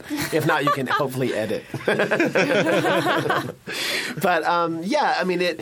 Uh, in in any sort of uh, commercial run Broadway life, just speaking, you know, uh, practically, you don't want to open a show and then you know say, well, we can't fill, you know, we can't fill, we don't know, you know. Nowadays, it's very risky to open anything, um, especially in the economy. So this is sort of where we're starting, and we're starting with four shows a week, and it's been great. We're sold out. It has been fantastic, and uh, we're hoping to add more shows and then build that way, which is Mhm. which we is have a uh, great little advance sale, and Yeah. people are really excited about seeing this. Which is Ad- advanced kind of sale off Broadway? Off Broadway, I know, right? I mean, advance sale anywhere? I, there's a, there, it- we're very lucky. Um, yeah, there's a there's a huge advance sale on, on our show, and, and and that isn't very typical for an off Broadway run. So we're we're really excited, and I think that has to do a lot with being in New York. And uh, you know, Danny was from Brooklyn. Brooklyn. He, li- you know, Mhm. grew up in Brooklyn, and and it's a very sort of New York theater story. That the the side that we're telling because we're talking about when he started Lady in the Dark, and let's face it, and and that sort of uh, Borscht Belt Catskills. So this is the area, this is the time. You know, an older generation definitely remembered him and saw him. I mean, we have people every show come up and say, "I knew him in the Catskills. I saw him on, on Lady in the Dark. I saw him at the London Palladium," um, and which is what we all deal with in the show. So I think the combination of of the familiarity of Danny Kaye really has uh, brought the audiences in, and uh, we've been very fortunate. We've got some good reviews, and and uh, and things are going very well. So come get your tickets now. Yeah, and I think too the the climate that we're in today, as far as if people want to see shows, especially a show that's going to kind of take them back, or just something that's going to make you feel really nice when you leave, just kind of feeling good about yourself, and and like you've seen just a nice evening of theater. I think this is a great show to come see. So. Now, you guys have a website as well that people can get more information from? We do. We have uh, www, dot Danny. You know, I can do all the patter, but I can't say www dot. Uh, DannyandSylvia.com is our is the or the St. Luke's website as well. Uh, Yeah. www.stluketheater.com. So um, either one of those, and uh, you can order tickets also through Telecharge. And um, Uh, we're going to be offering a discount here. I guess they Oh, offer offered excellent. for Broadway Bullet listeners if they go to the box office only. Oh, great! There you I guess go. they can get the top price ticket, which is normally fifty six dollars, Mhm, yes. and they can get that ticket for forty. Yes. Well, that's So a bargain. quite a- Come get That's your a tickets. discount. That's great. great evening at theater for forty bucks. You can't beat that. All right, so St. Luke's, uh, DannyandSylvia.com. We've got Brian Childers and Kimberly Faye Greenberg here. So thanks so much for stopping down, and best of luck with your open run. Thank, you, so so much. very much. We appreciate your time. I had a great time. This is great.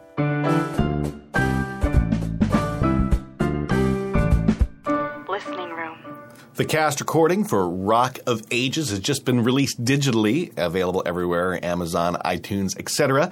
And it's going to be coming out physically in stores on July 7th. I loved the show, and I'm pleased to play a song, although it's hardly musical theater out of context. But uh, we're going to play High Enough, which uh, features Constantine Maroulis and Amy Spanger, or at least a very computerized, auto-tuned version of Amy Spanger. Despite Amy, I really do love the show, so uh, hopefully you'll have fun listening High Enough from the cast recording of Rock of Ages, nominated for Best Original Musical.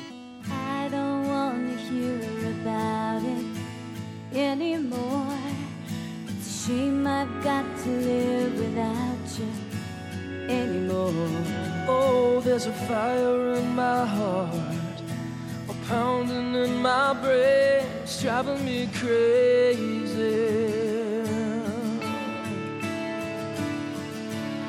We don't need to talk about it anymore.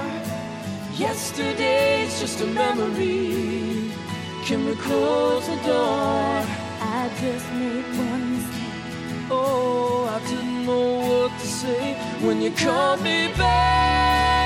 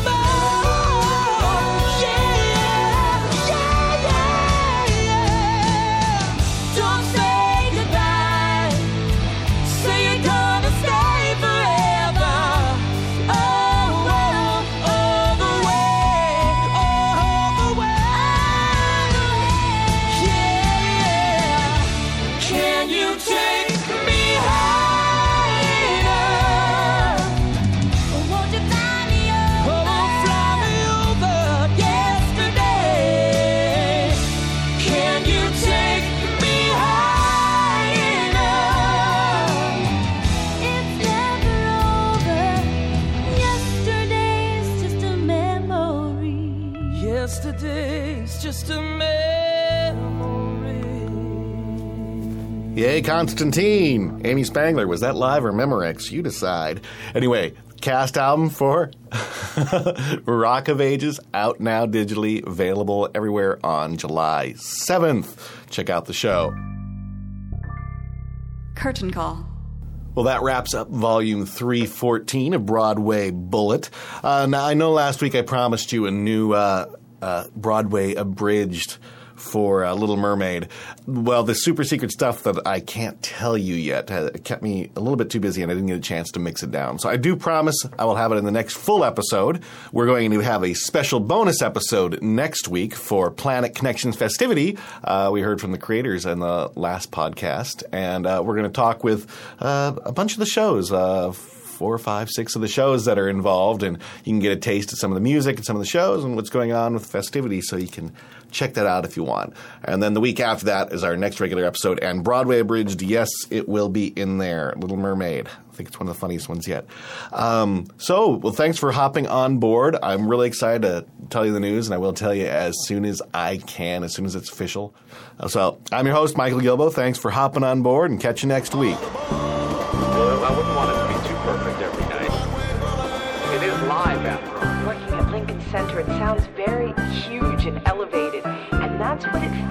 Like once you're working there, because Rent is about much more than just friendship, love, and musical theater. It was about something that shook musical theater. People are becoming more and more comfortable with, you know, issue of people being different.